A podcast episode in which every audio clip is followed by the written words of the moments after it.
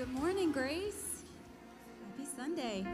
Okay, uh, where are my quizzers at? Will you please come up here? If you're not serving, Noah is there. Joseph, Elaine, okay, Heston, Heston. Okay, these quizzers do it all, y'all. Okay, so I'm back again, obviously, with another quizzing update. Um, our quizzers traveled to West Monroe this past weekend for a regional tournament called Louisiana Texas Open. 52 teams from Texas, Louisiana, Arkansas, and Indiana gathered for a weekend of fellowship, fun, and quizzing. Our quizzers, while they didn't bring home hardware this time, they represented themselves and Grace Church so well. They showed themselves friendly to all, and they quizzed their best with good attitudes all around. And for me, that will always be worth more than any trophy. So they were met with some stiff competition at this tournament, but these quizzers, they never gave up. They kept trying question after question. Uh, Noah was highest scorer in two of his games and second highest scorer in one. Lainey was highest scorer in a game. She quizzed out with eight correct in that game, and she was second highest scorer in another game. And Elena was second highest scorer in a game. So even though they didn't win, they did really, really well. And I want to just take this moment to thank our quizzers for continuing to put in the work. Um, we don't do this for trophies or for accolades. And while those are nice, and sometimes they kind of feed our flesh a little bit and, you know, maybe be a bit of motivation, the real prize, though, we all know, is hiding the Word of God in our hearts and allowing it to change us for the better. So thank you, quizzers. Thank you for your hard work. Thank you, church. Thank you, Sister Courtney. Again, good job, quizzers. We did have such a great, great trip, great time. A lot we could say about that, but quizzing is such a wonderful, valuable, inspiring, and life changing ministry. And uh, we do ask that you continue to keep that ministry in your prayer. We're going to take just a couple of more minutes here before we start. I've got a couple of things to bring to you. And uh, as you know, we do this often. We, we often pause right before the service begins to highlight some things. Usually it, it deals with our, or it has to do with our students. Uh, today it has to do with our students and our young people, or our young adults rather. And of course, you just heard Sister Courtney's presentation. We do that for a lot of reasons. Um, but this week it occurred to me one reason we do it, or one, one great byproduct of this, is that we want to celebrate good news. When, when there's good people doing good things, we want to highlight that. Amen. You know, all throughout the week, we get bombarded with lots of information, lots of news, and most of it is not encouraging. Most of it, in fact, is negative. So when God's people are doing awesome things and, and we have good news to highlight, we want to do that. And so you just heard the great news about the quizzers. And so I want to also let you know today that two of our students, Allison Montgomery and Greeley Patrick, uh, late late last fall, early in the winter, towards the end of the year, 2023, they tried out for Louisiana All State Youth Choir, and both of them were accepted into All State Youth Choir. Would y'all stand just for a moment? Let the church see you. Amen. Proud of y'all. Good job. And of course, uh, I can't let this moment pass without also telling you Greeley Patrick made Frontline, which is the kind of like this right here. It's the group that stands in front holding the microphones. You're going to see her up front at camp meeting and at district conference and all those things. We're proud of these girls and what they have done. Can you give them another hand? God bless you. You can be seated. God bless you. Keep them in your prayer. Keep them in your prayer. Another great ministry, another great opportunity.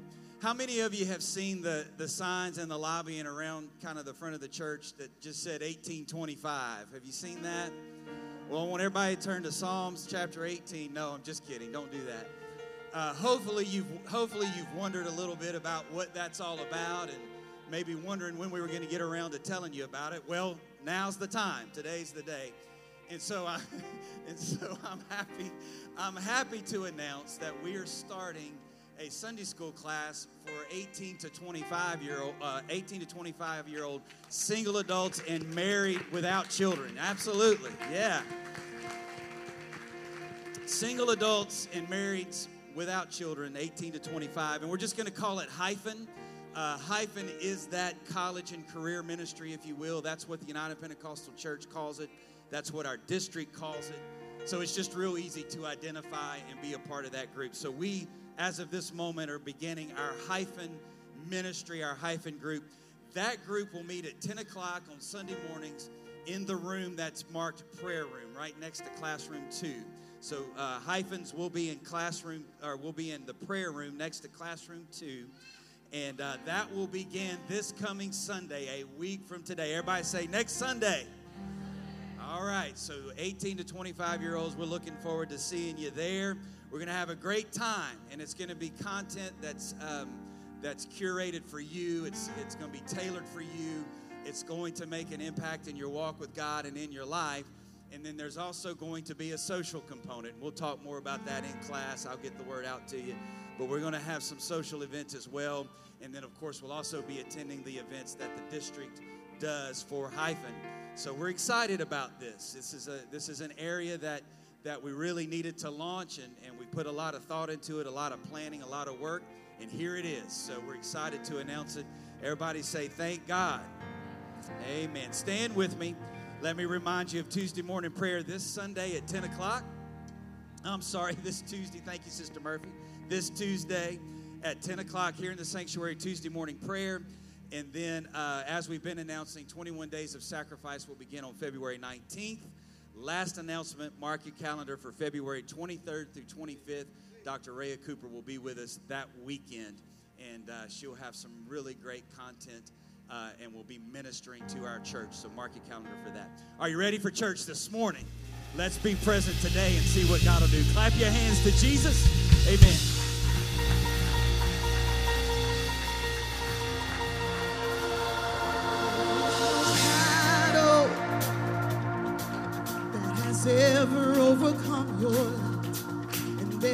No rival that could ever stand against your might. You've always been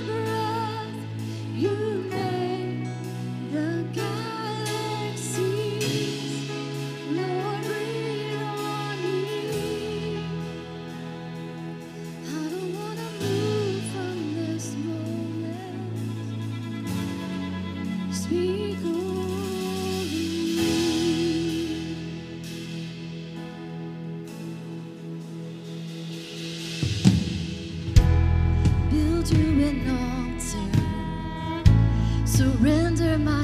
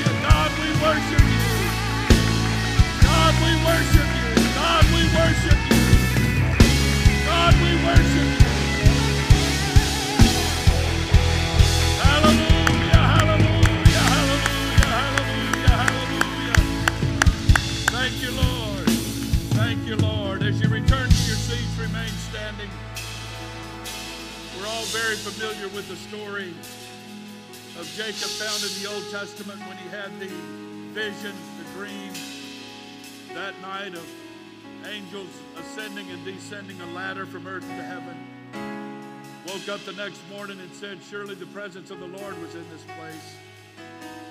But I knew it not.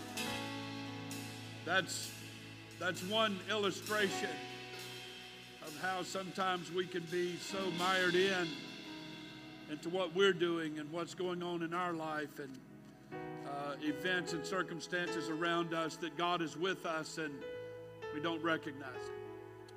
But then there's another moment that the song they just sang describes to me. That when we have that moment, it would be Jesus resurrecting from the dead and, and appearing to his disciples, walking, going through the wall, the Bible said. All the windows and doors were locked down.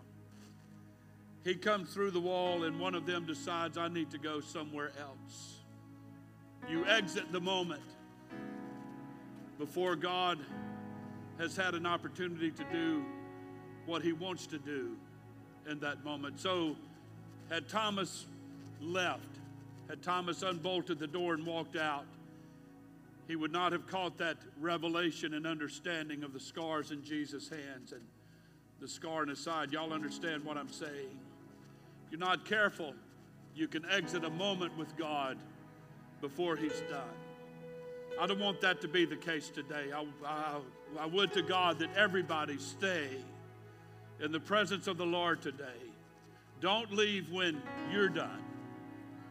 Leave when He's done, when He's had that moment to minister, to operate, to work, to speak to us on whatever level we, we need speaking to. I've literally felt in my spirit many, many times. You preach a sermon, you have the altar service, but instead of people coming down to the front, they just going out the door. They missed a moment, they missed a miracle, they missed an opportunity to be ministered to. Don't let that happen today. There's nothing more important going on in anybody's life here today than what's about to happen for the next few moments. This is standing between us and eternity right now. And I want to give God His time today. Hey, we're here, so why not stay till it's all done right? Amen. Praise the Lord. Thank the Lord. So, glad, so glad to see all of you here today. Uh, thank you so very much for coming. Our guests that are here today, welcome. And we're so glad to have brother and sister AJ Holloway with us today. Uh, they're all here save one. I understand one is with his grandparents. And I know would know better than to notify his grandparents and say, no, he needs to be here. I'm not going to interfere with none of that. That's between them, right? But we're glad they're here. I'm saying that in jest. Been waiting a long time for this service today. Every time Brother Holloway comes, he comes with a message from the Lord. So if you're going to stay today to take in all the moment that God wants with us, then open your ears, open your heart, your mind to the ministry of the Word of God today. What do you say? Thank the Lord. Would you welcome Brother Holloway this morning, man of God, as he comes to preach to us today?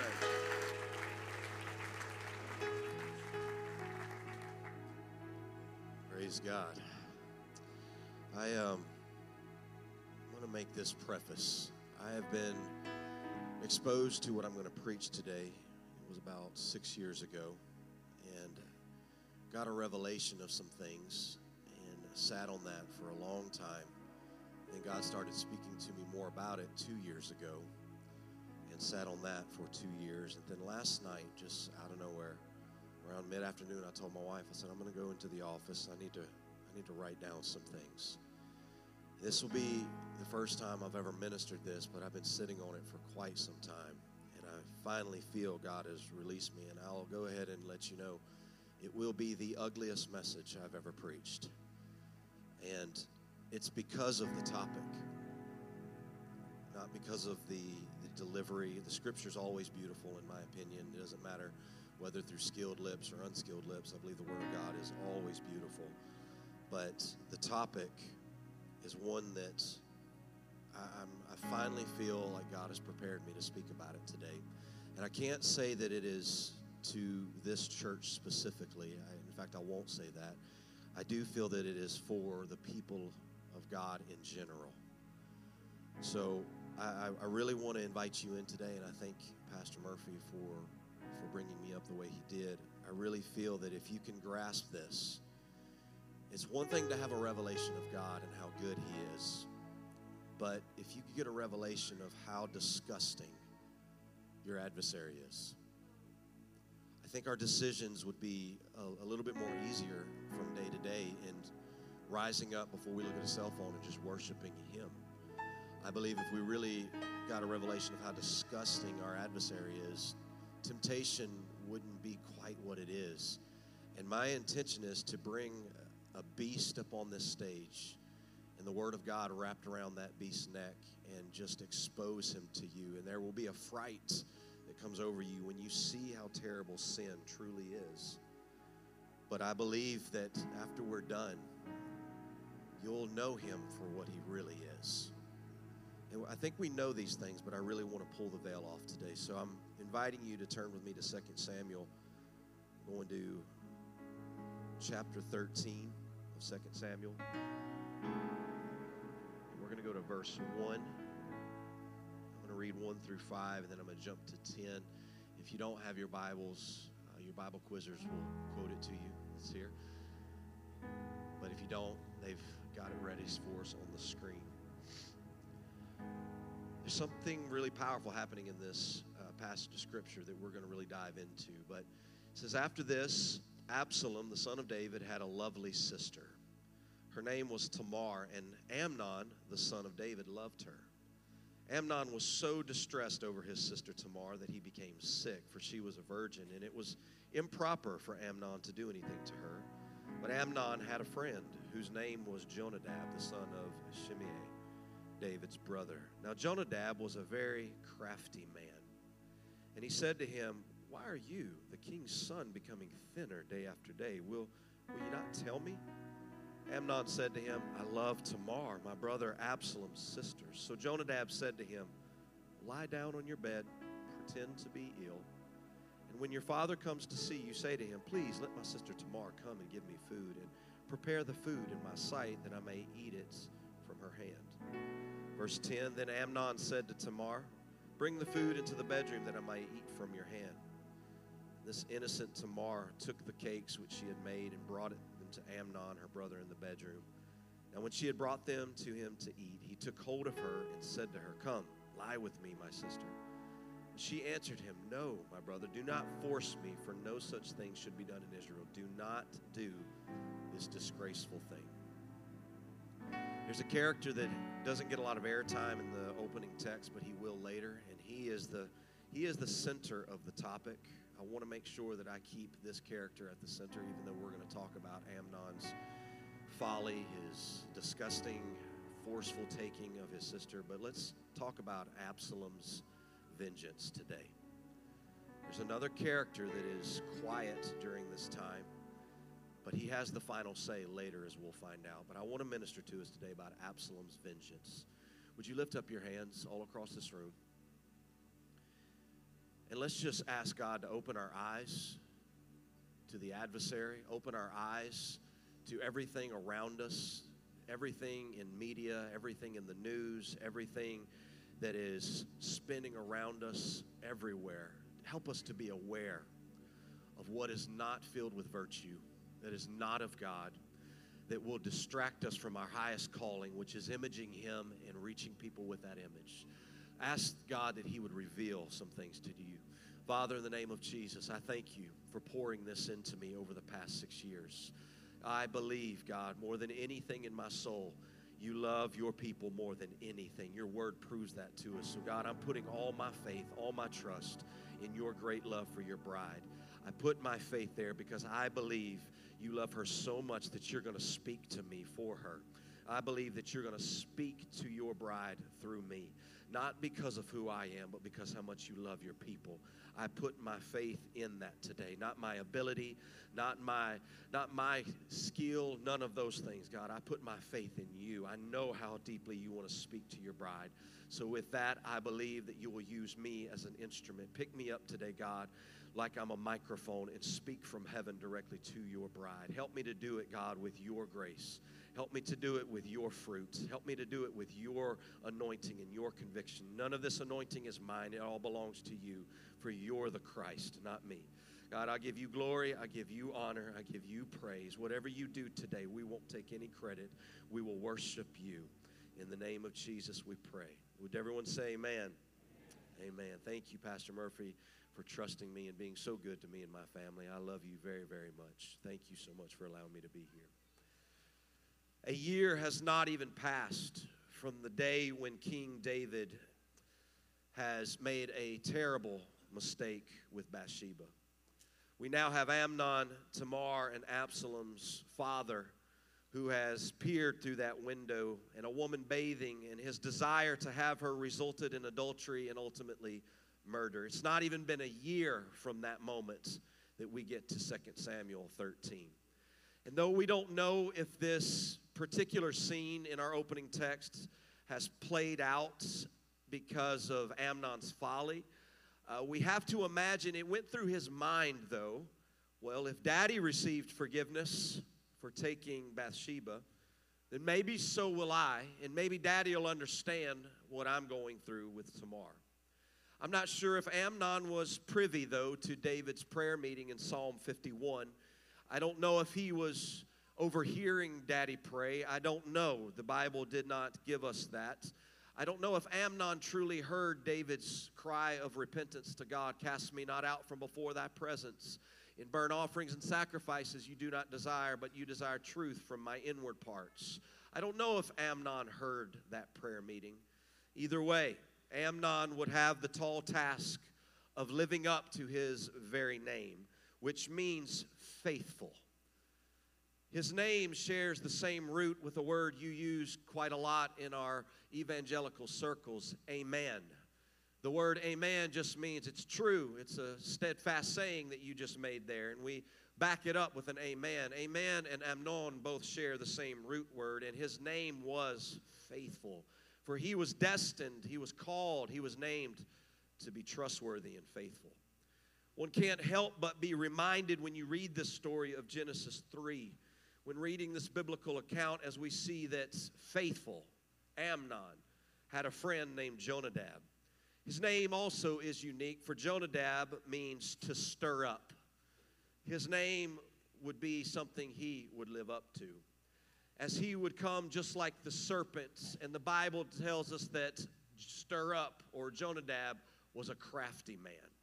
He was a shrewd individual. He was analyzing Brother Faithful. And he said, I've got to destroy him from ever living up to his name. I have to keep him from being what he's called to be.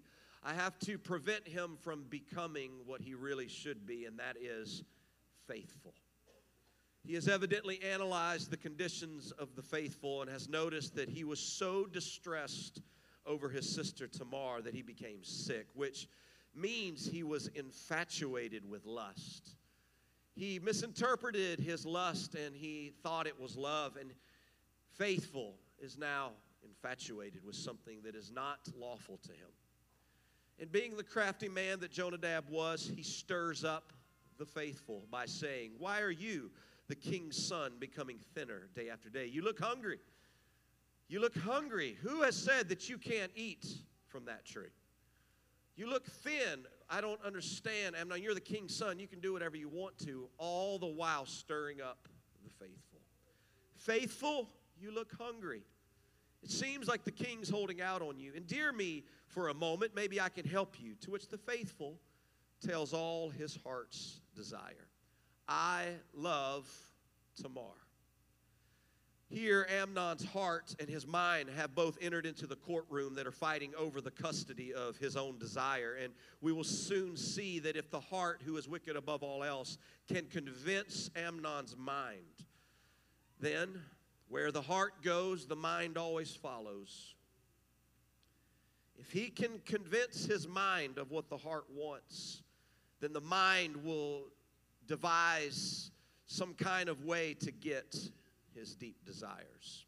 Faithful's heart comes out of this courtroom victorious, and his reward will be the fulfillment of his own desire. Where the heart goes, the mind follows. Sure enough, he pretends to be sick and he calls his sister in and asks her to make him some cakes because, after all, he's hungry for something.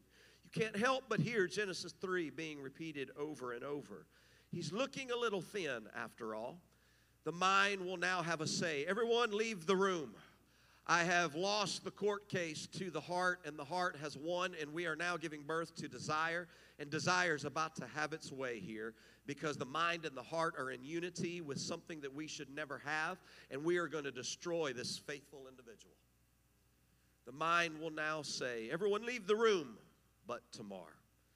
And we get 2 Samuel 13. Then Amnon said to Tamar, Bring me the food into the bedroom that I may hear this. Eat from your hand. The exact same Hebrew verbs are used here that were used in Genesis 3. Somehow, the author of 2 Samuel is trying to cue us in, and he is winking to us by use of clever use of verbs that, hey guys, do you see what's happening here? We've seen this movie before. This is part two. This has all happened already. You should know Amnon because you were raised on these stories too. How could you lose your faithfulness and how could you lose the court case between your heart and mind and give birth to desire? How could you do this when you know this better than anybody else? For is it not the calling of every Jewish boy to know this story by the age of five? He began to eat from her hand, just like Adam ate from the hand of Eve. Again, one can't help but see Genesis 3 playing out in stunning clarity. Each name has been important thus far in this story faithful, stir up. But there's another name. We haven't discussed Tamar yet. Her name is intriguing as it tells the story very well. Tamar is the Hebrew word for a palm tree. This is all over a tree, but we're starting to get a revelation that it's not just a tree with branches anymore. You can desire more than just fruit that God said not to have. You can desire a woman that is not lawful to you as well. This is more than just trees, we're starting to get a revelation of. Immediately, with a gasp, we see that Faithful is picking the wrong tree, just like Adam did. Of all the other women in all of Israel that you could have had, this is the one that you would seek after. And not only seek after, we're going to find out that you are going to manipulate, you are going to distort, you're going to take. Because there's something about the eyes. It's the pride of life, it's the, it's the sin of the flesh. There's something about this, and it's intriguing to me that nowhere in our Bible can we ever find that God ever responds with his eyes. Nowhere. It's in this very book. It's named after Samuel, which means God hears, is what Samuel means in Hebrew. And it's about this particular story that God picked David because he said, I don't see the way humans see. I look upon the heart. I see differently. God was teaching Samuel how to see. He said, If you're going to be called a seer, a prophet, I'm going to have to train your eyes to see the way I see. And Amnon does not get this revelation. For he looks at his sister and says, Yes, she's beautiful, but that's not lawful to me. I can have all of these other opportunities, but this one thing I can't have is what I want most. And his heart convinced his mind. And Jonadab, though in the room, cannot be the only source of blame. Amnon could have silenced his desires. We see that I've justified in the courtroom and my heart got full custody of desire. No, Amnon, please remain faithful. Choose the tree of life. Choose to be faithful. Live up to that name given to you. Don't live up to your own desires, nevertheless. Verse 11. Now, when she brought them to him, he took hold of her and said to her, Come, lie with me, my sister. Verse 14, though, he would not heed her voice. And being stronger than she, he forced her and laid with her. Some of us could read this and we can hope for the best. Well, maybe he loved her, though. Maybe we can justify this since they don't share the same mom. Yeah, I know da- David is their dad, but they do have different moms. Maybe we can, maybe it'll all work out somehow in the end. Who's to argue with the heart? The heart wants what the heart wants. If Tamar is what his heart wants, then who am I to say anything? Love is love, after all. Yeah, he shouldn't have taken her forcefully, but maybe they'll be a happy little family. You don't know. Maybe he, like David, will have a Psalm 51 moment, and we justify all these things. These are some of the responses we may hear within our culture, but unfortunately, here's the reality of the situation. 2 Samuel 13, 15 says, Then Amnon hated her exceedingly, so that the hatred with which he hated her was greater than the love which he had loved her. And Amnon said, Arise, be gone. He shuns her out from this room that he created, from this opportunity that he put together, this whole plan. He was not, his heart never told him about how he would feel after he got what he wanted. His mind could not begin to conceptualize what he would feel after. It never even, it never cued him in to the disgust that he would have. He was probably mostly disgusted with himself and he took it out on Tamar. And so she said to him, No, indeed, this evil of sending me away is worse than the other that you did to me. But he would not listen to her. Then he called his servant who attended him and said, Here, put this woman out away from me and bolt the door behind her. Desire has taken the meaning of his name. He's no longer faithful. He will be forever known by his hunger rather than his faithfulness. He will now be labeled by what he did forever because it is written within our Bible. If he would have, we, we have fond things to say about David. He did no worse than David did, but he never writes a Psalm 51 the way his dad did. There is never repentance. He never looks at Tamar and says, This is a wrong thing that I have done. You're right. What must I do to make it right? Let me go into prayer. Let me repent. I'm not blaming Tamar. I'm not blaming Jonadab. I take full ownership of what I've done. He does none of that, so he loses his name. They would still answer to the name, but desire has taken from him the reputation of the name. Desire likely promised him all kinds of wonderful things, such as you'll have a moment of passion out of it, a, a marriage, maybe a family, happiness. Maybe I'll be handed the kingdom because David will look at us and say, Well, both are my kids. And if I'm going to hand it to anybody, I'm going to hand it to my son and my daughter. I don't like how it all played out, but maybe it'll all work in the end. But the opposite has happened. He hated her exceedingly. In fact, the hatred that he now has is greater than the love which we now know was just lust in the beginning. Away with you. I don't want to even look at you. You disgust me. I can't believe I was ever even attracted to you. Lock the door behind her. No telling the things he told her and the shame that came on her, dis- how disgusting she felt because she didn't want any of this. She is the product of somebody else's desire that took her and had his way with her and then looked at her and said, I was never attracted to you to begin with. Now I know it was just lust all along. I can't stand even the sight of you. Get out, get away from me. There's he is not going to be faithful to her because he wasn't even faithful to his own courtroom of silencing his desire desires, let alone to the victim of his desires. Now we have an individual that is abusing her. He's disgusted with her, shuns her. And we see the condition of this precious Tamar in verse 18 it says she had on a robe of many colors for the king's virgin's daughters wore such a parable. And his servant put her out and bolted the door behind her. And tamar put ashes on her head and tore her robe of many colors that was on her and laid her hand on her head and went away crying bitterly. But faithful is not going to hold a covenant with her. This this semblance of faithfulness, this pseudo faithful, this name faithful, but never living up to the reputation of his name, isn't going to come and comfort her. It's disgusted with her, wants nothing to do with her. He is, he is embarrassed by her, wants nothing, he doesn't even want to be seen with her in public, locks her away, won't console her. The story reads much like a drama novel. There's no consolation, there's certainly no restoration. The truth is, this exact story plays out every day. Every single day. James stays true. And I believe that the Jewish boy, James, was raised on these stories like any good Jew was. He knew this story as well as Genesis 3 better than anybody. And he writes a book. The book of James is the Proverbs of the New Testament. It's filled with wisdom. And this is what James has to say to us. He looks at us and he says, It may play out a little different than Amnon, but we're still surrounded by the same trees. And this is how he says it. He opens up in James 1, verse 12 Blessed is the man who endures temptation.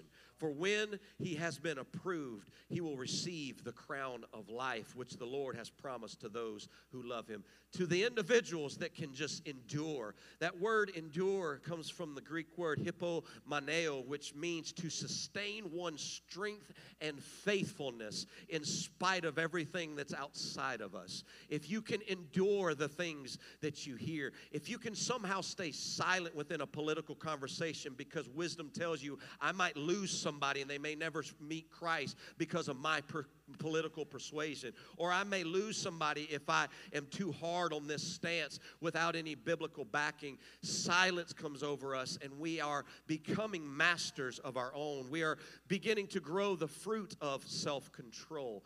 And James gives us this wisdom. He says, if you can endure the temptations around you, then you can receive the crown of life. But then he goes on and he shows juxtaposed against that the other side of the aisle, the one who doesn't endure temptation. He says, But first, let me make this statement. Let no one say when he is tempted, I'm being tempted by God. For God cannot be tempted by evil. So if he can't be tempted by evil, he can't use evil to tempt you. Why? Because evil can't even abound around him, it can't even come into his presence. So God can't use evil against you because evil's not even in the same room as God. And he says, So now that that's established, let's now establish what's happening to us every day. He tells us, But each one is tempted when he is drawn away by his own desires. Did you hear that? His own desires. This is not something I'm blaming a snake on. I don't get to blame daddy. I don't get to blame circumstances. It, they, don't, they may not help. And the adversary is real, but what the adversary has done is he has analyzed our human depravity, and the adversary comes and accelerates it.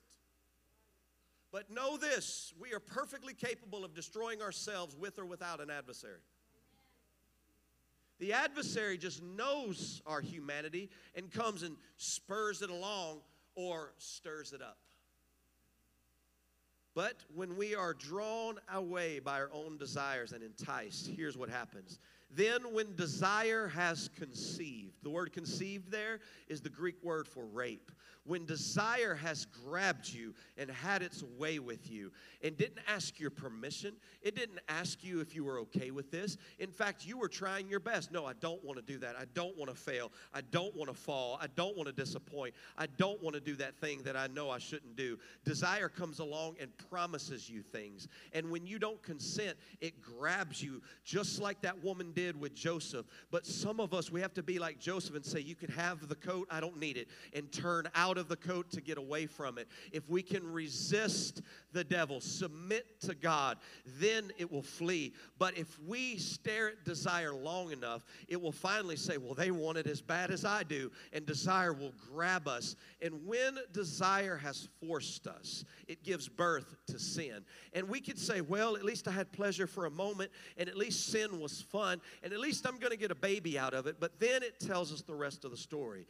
It gives birth to sin. And sin, when it is full term, is the word used there. It brings forth death. I'm going to get some enjoyment out of this fleeting moment of pleasure. But then all of a sudden the baby comes and you're like, all right, it was fun that the drug or or the, the gossip felt good because I felt powerful for a moment. All of a sudden, when it comes to full term, it's stillborn. It's dead. It produced no joy. It produced no hope. It produced nothing of any lasting. Well, okay, we, we, we lost that, but at least I had a good time. And at least I've still got desire. But then desire looks at you and says, You're disgusting. How dare you spend that much time on YouTube? You're not worthy to be called a woman or man of God. You knew better. Away with you. Don't darken the doors of the church ever again. Don't lift your hands. You're the worst in the room. You disgust me. I can't believe I was ever attracted to you. That moment, I just wanted something out of you for a fleeting moment. And now that I've had you, I'm going to tell you what I really think of you. Do you realize? I don't think we have articulated well enough in the modern church, and we're surrounded by this post modernity. Do you fully recognize how much sin and desire hates the people of God? It, it's, it's disgusted with us, but yet there's something in us that's still drawn to it, that's attracted to this heinous thing that despises us. We cringe when we hear about somebody forcefully taking another person, and we cringe and we say, How could they? And anger rises up in us, and yet we're still drawn away. And we always hope, well, maybe sin, the bad boy that he is, maybe he'll love me. Meanwhile, God over there, the perfect gentleman, sits silent and we take it out on him. We stop raising our hands in worship because of our disgust. And God, the perfect gentleman, is over there saying, I never did any of that to you. I would uphold my covenant with you, for I am faithful. I am the just one. Why would you spend even a moment in the presence of your desire? Why did you even go in the courtroom and argue over the custody? Why didn't you silence? Silence that wicked and deceitful heart that's wicked above all else who could know it. Why did you listen to your desires? Here's what I'll do for you, though I will be perfect, I will be just, I will be faithful in spite of your faithlessness. And here's what I'll do you produced death. And while you were dead in your transgressions, here's how I can repair it. And when Jesus went to that cross, the Bible said that he was beaten for our iniquities. The word iniquity is the Hebrew word avon. It means warped, twisted, or bent. What does why that word? Because we're called to image him. And when we get in bed with our desires, we become a beaten, distorted version of what we were supposed to be. We are no longer in his image. We're bent, we're iniquitous, we're twisted. And Jesus said, I will be bruised for your iniquity. I will take a beating on myself to get you back into the image that you're supposed to be. And when you looked at the cross and you saw him, the ugliness of the cross had to match the ugliness of the man of sin. He had to be as disgusting as sin was was because sin fully hit him with all of its power. And he looked at us, he said, Don't turn your face away from me. You look at me close and you see my skin hanging from the bones. You look at me and analyze. Don't turn your face from this wretched, gross mess because this is what I look at every time I see you. Don't turn your face from me. Look at me. And he said the words that you and I were prophesied to say My God, my God, why have you forsaken? forsaken me. He said it in our place so that we could be restored and not have to say those words. He said what we were always called to say. Why? Because He said, Here's what I'll do. When I die, I can kill death that you birthed, I can destroy death that has been brought into the world, and you can be resurrected though you're dead in your sins. That's the deep theology of the book of Romans, so that when you resurrect out of that baptismal pool, you are now a new creature. The old things have passed away. Behold, all things have become new. Look at the cross. It's ugly on purpose. And that's why I said this would be the ugliest message I've ever preached. If you realize that sin comes and grabs you and it has its way with you, and after it's had its way, it walks away and it talks about you and says, You're disgusting. How dare you keep going to that church, you hypocrite? How dare you try to teach a Bible study? It tries to rob from us the reputation of faithfulness. So you made a mistake. I did, Brother Holloway. Now what? There's one more character in the story we haven't talked about. His name is Absalom, Tamar's sister. And this is what he says in 2 Samuel 13 20. And Absalom, her brother, said to her, Has Amnon, your brother, been with you? Confess to me. Tell me what happened. I'm embarrassed to say. I don't, I don't want to talk about it. Tell me what happened. I need to know what took place. Tell me. I cannot fight for you unless you confess to me what took place. Okay, he did. All right, hold your peace. Hold your peace, my sister. He is your brother. Do not take this thing to heart. So Tamar remained desolate in her brother Absalom's house. The name Absalom is just as important as Jonadab, Amnon, and Tamar. You can almost hear it. Ab is the short form of father, and Shalom. His name is the father of peace. And while she's lying in the street weeping bitterly, the Father of peace comes out there and says, What happened to you? What, what happened? He had his way with me. And now he's disgusted with me. I didn't want any of this. I lost the battle. I wasn't strong enough to fend off his desires. And now I, he's disgusted with me. You don't, you don't even want to know the things he said to me. He had his way with me, and then he was so filled with hate that he cast me out. He, he's, he's terrible. Hold your peace. Because that's what you do when you're in the Father of Peace's house. Come and lay in my house. Two years later, Absalom has his vengeance. He finds Amnon and he says, Don't you think that I have forgotten what you have done to that precious girl? Don't you think that I have forgotten? Today you die, and the Father of peace destroys the truly faithless one. Absalom's vengeance came full course. Today, God is not fighting you, He is fighting your desire. God is not out here killing the Amnons. He's out here killing the desire that Amnon had. If he was out to kill humans, he would have sent fire from heaven to destroy Pilate. He would have annihilated Judas, but he washes his feet instead. What he does, though, is he says, Everything that's been working behind the scenes that you have been giving yourselves over to, your desires and sin is what I'm going to war against.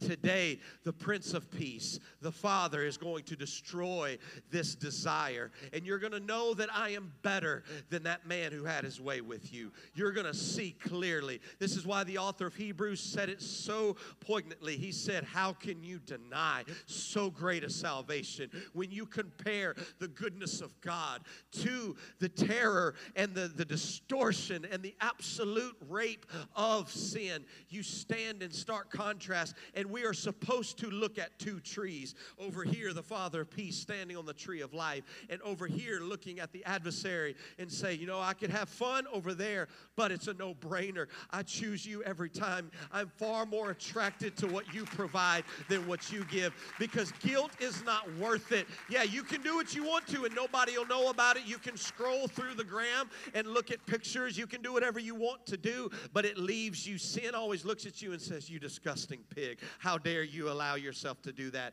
And you sit in your own condemnation. Meanwhile, the Father of peace says, Come into my my house, and here's what I'll do I will have vengeance on desire, but I need you to submit to me. I need you to confess to me all that He has done to you. Musicians, get ready. Mark says it so well. Quoting Jesus, he says, It's from within.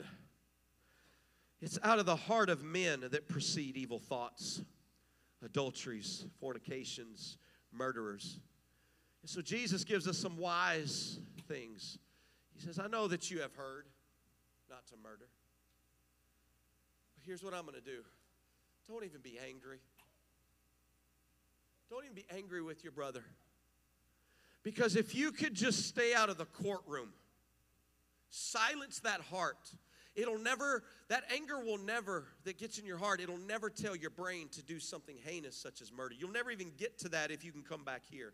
I know that you have heard not to commit adultery, but look, don't even don't even look at her. Don't even don't even look because if you can just silence desire with my words, you'll feel much better. I mentioned at the beginning of this that I got within proximity of all of this six years ago. I got a true revelation of how much sin hates us. I think we all know that. But I don't think we really, truly play it out. At least I didn't. Maybe, maybe you're infinitely smarter than me, which is a great possibility. But after Levi passed, I had a very distinct moment that I can never forget. We were in a house. I was surrounded by goodness. I'm in a house, brother, that somebody in our church let me stay in. Brother Mason Dickerson said, Look, I got a house over there. You can stay in it until you get on your feet, until you find another house. Just stay here. I had a bed that the church bought me. I was in pajamas that people had, had donated to us. We had money in the bank that we had been blessed with. We, we didn't cook for like two months. We're surrounded by goodness. The goodness of God through His people is all around us. And I went into the office of that borrowed house. And it was an evening I had built a desk. I was trying to keep my hands busy, so I built my own desk and I, I was doing some studying and I went and uh, sat there and just grief came over me. And after grief, desire walked into the room. I remember I remember specifically what I felt. I wanted to just touch Levi's face. I just I remember the desire. He had a way that when you held him, he would like it was like a glove. He would fit perfectly against your body. He would just kind of like go limp, and you. It was just like it was the coolest thing. You could just hold him and his cheek would touch my cheek, and I wanted, I desired to feel his cheek so bad against my cheek. And desire came over me, and I heard a voice audibly say, you'll get to see Levi for a fleeting moment. You'll pass by him through the corridor leading to eternity. You'll get to feel his cheek.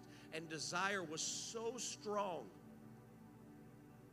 that I entertained the thought of suicide in my humble estimation, I'm pretty strong minded. And that's what was jarring to me. How could that thought even enter my mind? And then I fell apart. I can't be a man of God. I can't, I will never preach again. I have lost my testimony. I've entertained even the thought. What would my wife think? How, how weak minded am I? And all of these thoughts started hitting me. I'm, I'm weak. I'm, I'm, not, I'm not a man. I'm disgusting. I laid in the fetal position. And the adversary came to me and said, You're not a man of God. You're disgusting. Why would you ever even try? Look at you. All of this that's happened is because you're not a man of God. This didn't happen to great men of God in the old times. It's happening to you. So you must not be what you think you are. And then all of a sudden, the Prince of Peace came into that office. And I had juxtaposed over here the adversary. And God spoke to me as clear as day. And He said, He hates you. And I spoke aloud. I said, I thought that he would take a break on me. I thought that he would, like, okay, let's give him a moment of reprieve. The adversary kicked me at my lowest. And in that moment, I, something came over me. Righteous indignation is what I think it was. To where I made up my mind. I said, God, if he hates me that bad, and he hates the people of God that bad, why would I ever even come near him or entertain anything of his ever again if he truly hates me this much? He's disgusted with me. Entertaining him made him matter at me. Why would I do that? And God spoke to me. He said, You see now what I was saying. That when you go back to sin, it's like a dog going back to his vomit. You don't want this. You want me. I'm better. And I said, God, I will spend the rest of my life living for you. I will worship you. God, I will do everything you've called me to do to work against his kingdom. You tell me what to say, and I'll say it. And I come with a resounding voice, not just to this church, but to anyone listening, whether online or God, have me preach this again. Leave sin alone. Silence the desires going into a presidential election. Seek what is wise. Seek what is godly. Stay silent if you must. Whatever's going on around us that divides the church, keep it over here and let's be worshipers of God. Let us be those who can hold our tongues. Let us be those that can endure temptation. Let us be people of God that are steadfast, unmovable. Let us be faithful. Let us say, you know what? I am frustrated. I never want to go back, but I'm going to because I want to live up to the reputation of faithfulness. Let us be people of God. So I have a prayer request of you today. And there's an altar call for every person present in this room. This is not for just the guests. This is not for just the one who's been in church all your life. This is for all of us because all of us have sinned and fallen short of the glory of God. If you have, guess what we have an opportunity to do? You get to run into the Father of Peace's house. If you're here today and you've never heard such a thing, would you come to these altars and say, you know what? I don't want to be abused by these desires. I don't want to be forced into things anymore. Come and throw your hands up and submit yourself to God and say, God, I choose you every time. If you're disgusted with sin, if you are disgusted with your own lifestyle, don't live in condemnation. Come to an altar, throw your hands up and say, God, you will live out the covenant with me when sin won't. You'll live out the covenant with me. You'll console me. You'll comfort me. You'll restore me. God, do that today. Dig up the secret sins that nobody knows about and don't be embarrassed about them. That's what God's different. He doesn't embarrass you because of what you've done. What He does is He says, Give it to me, and you can stay in my house. You can be restored in my home. I'm going to go out there and seek out vengeance for the one who did this to you You need to let him know, Father, take care of the one who did this to me. God, annihilate the desire. Right now, in the name of Jesus, every person that has been taken captive, God, by their own desires, your power in this place will work perfectly the moment we give you our desires. God, you're a perfect gentleman. You won't do anything without us first doing our part. Our part is submitting to you, God. I submit my desires to you here it is, God. I don't want to be manipulated by desire. I don't want to birth death. Come and conquer it in my life. I surrender it to you. If you've never been baptized in the name of Jesus, I ask you today, would you consider it?